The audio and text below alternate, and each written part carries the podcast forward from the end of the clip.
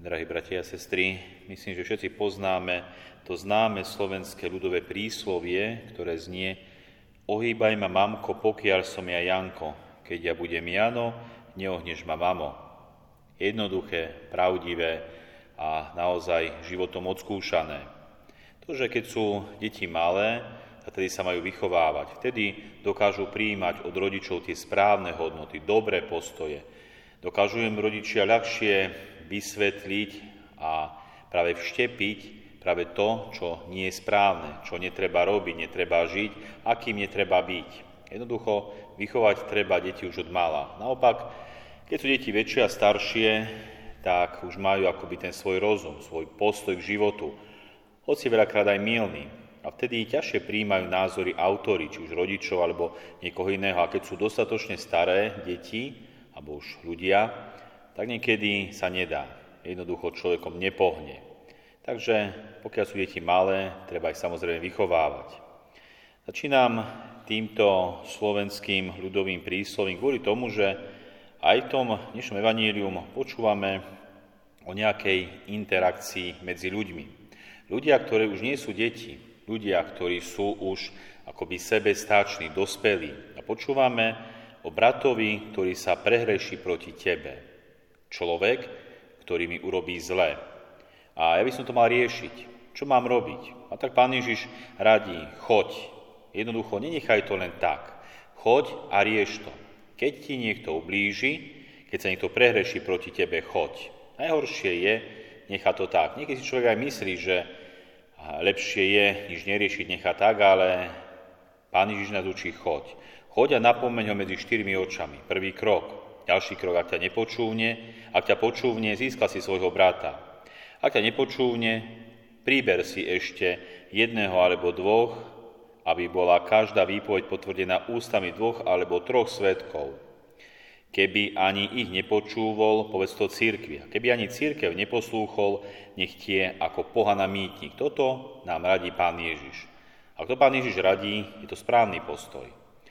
A ja by som sa zastaviť práve v tom závere keď pán Ježiš hovorí, a keby ani církev nechcel poslúchnuť, nech tie ako pohan a mýtnik. Ono to znie možno tak negatívne, nech tie ako pohan a mýtnik. Ale skúsme sa tak zamyslieť nad tým, aký postoj mal pán Ježiš práve k tým pohanom a mýtnikom. Nikdy tých pohanov a mýtnikov neodháňal preč od seba, naopak vyhľadával ich a naopak a práve aj oni vyhľadávali jeho. Vyhľadávali Ježiša Krista doslova, stolovali s ním. A to, čo bolo krásne, tí pohania a mýtnici, na rozdiel od farizeov a zákonníkov, dobre počúvali, čo hovorí pán Ježiš. Inšpirovali sa. Pán Ježiš hovorí, títo majú bližšie do nebeského kráľovstva ako tí, navonok spravodliví a tí, ktorí sú vyvolení spomedzi ľudí. Čiže toto bol postoj Ježiša Krista k mýtnikom a hriešnikom. Nezavrhol ich. A možno takýto postoj by mal byť aj náš. K tým, ktorí sa previnili voči nám. Tí, ktorí si nechceli priznať chybu. Možno tí, ktorých nenapomenuli ani vyššie autority a jednoducho previnili sa voči nám. Tá ľudská prírodzenosť možno tak hovorí, zavrhni ich, alebo Doslova už nemá nič s nimi, hnevaj sa možno. Možno niekomu hovorí to jeho vnútro, neodpustí mu. Naopak, pán Ježiš hovorí, nech je ako pohan a mýtnik. Ale pohan a mýtnik práve v tom Ježišovom zmysle. Čiže skúsme aj my mať ten postoj Ježiša Krista, pretože dnešné prvé čítanie knihy proroka Ezechiela nás môže istým spôsobom usvedčovať. Tiež hovorí o takých pohanoch, hovorí doslova o bezbožných. Hovorí, ak poviem bezbožnému, bezbožný zomrieš a ty mu nebudeš dohovárať, aby si sa obrátil od svojej cesty, on bezbožný zomrie pre svoju neprávosť, ale teba budem brať na zodpovednosť za jeho krv.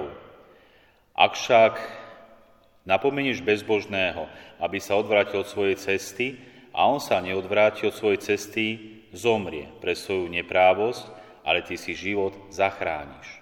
Čiže konec koncov my máme mať vzťah s tým bezbožným alebo s tým, ako Ježiš hovorí, mýtnikom a hriešníkom. Máme ho istým spôsobom napomenúť, aby ak zomrie vo svojej bezbožnosti, nebola tá vina aj na našu hlavu. Inými, spolo, inými slovami, aj my sme zodpovední za tých, ktorí možno neveria v Boha, možno za tých, ktorí žijú bezbožne, hriešne. Ťažko naozaj veľakrát napomínať, ťažko výjsť týchto lavíc, ísť medzi ľudí, možno aj v tejto obci a napomínať, žije zle, žiješ hriešne. Čo máme robiť, milí bratia a sestry? Odpovede možno zachovať podobný postoj ako Ježiš Kristus. Pán Ježiš k tým pohánom a hriešníkom, o ktorých hovorí aj v dnešnom evanieliu, zachoval krásny postoj. Rozprával im. Rozprával im a naozaj žil to, čo učil. Bol príkladom. Nehovoril niečo iné a žil niečo iné. Naopak, stotožňoval svoj život so svojimi slovami, so svojou vierou a presvedčením. To by sme mali robiť v prvom rade aj my. Nielen sa modliť, nielen možno sa snažiť plniť tie Božie prikázania, ale ukazovať ten svoj dobrý život aj tým ostatným. Veľmi sa mi páči jeden výrok z encykliky bývalého pápeža Benedikta XVI, ktorý hovoril v encyklike Deus Caritas Est, Boh je láska, tieto slova. Hovoril, my kresťania máme vedieť, kedy máme hovoriť o Bohu a kedy o Bohu pred ľuďmi mlčať, ale nechať hovoriť lásku. A to je naozaj krásne, to, čo dokáže možno obracať ľudí k Bohu. Ten náš život. Nemusíme silou mocou ľudí presviečať na vieru, hovoriť im o Bohu a inými slovami nútiť ich, aby verili, presviečať ich viere. Naopak, ak náš život bude plný lásky, plný dobra, plný krásy, ten sám môže ľudí uchvátiť, môže ich priniesť k tomu zdroju, ktorým je Boh. Boh je zdrojom lásky, dobra a krásy.